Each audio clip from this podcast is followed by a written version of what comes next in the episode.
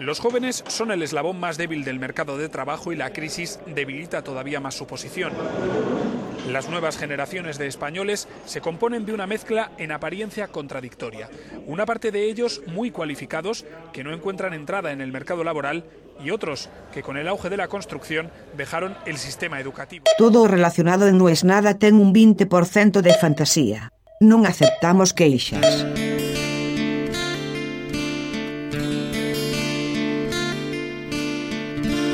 Hay que saber cuándo parar. Es más importante que cuándo empezar, cuándo parar. En el juego, en la vida, en las relaciones, en el amor, en el trabajo, en los vínculos. Por eso hoy dije, nada de lo que yo diga va a ser más importante que lo que escuché en el Capuchino de No es Nada. ¿Qué es el Capuchino? Es un grupo que tenemos abierto en el que todos los días los que escuchan hablan y dicen cosas. Y hoy escuché una que me dejó pensando. Tengo que hacer un aviso. Si estás pasando por un duelo, te aconsejo que lo saltes. Estoy hablando en serio, no es broma.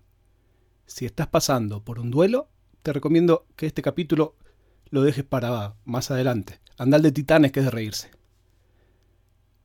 Bueno, no voy a decir el nombre para respetar su anonimato, pero te agradezco mucho por haber compartido esto con nosotros. Los dejo con lo mejor del capuchino de hoy. Buenas, ¿cómo están? Espero que anden todos bien. No me voy a presentar porque ya me presenté. Y hace un ratito estaba escuchando el tema del estrés y cómo se vive con estrés y demás. Y justo hoy me pasó un hecho bastante estresante, que es la muerte de un familiar. Un tío mío se murió.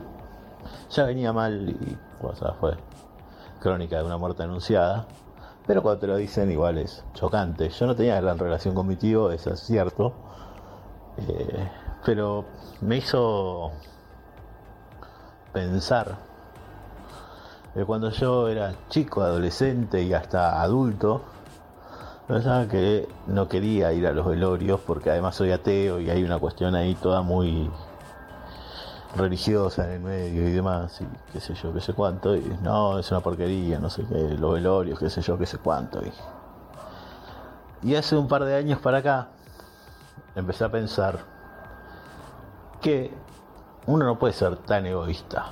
Uno tiene que ir al velorio no por la persona que murió, porque la persona que murió no se enteró muerta, sino por la persona que quedó viva y necesita ese abrazo.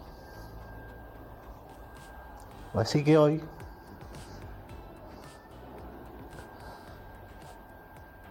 fui y abrazar a mi papá.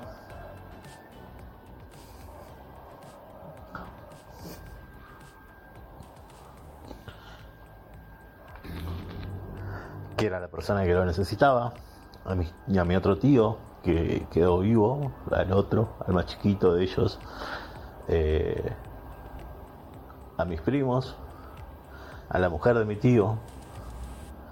Eh, y nada, me sentí hasta más reconfortado de haber ido que de no ir.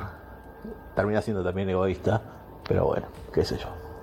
Eh, disculpen la emoción. Nos vemos. Suerte. No es nada.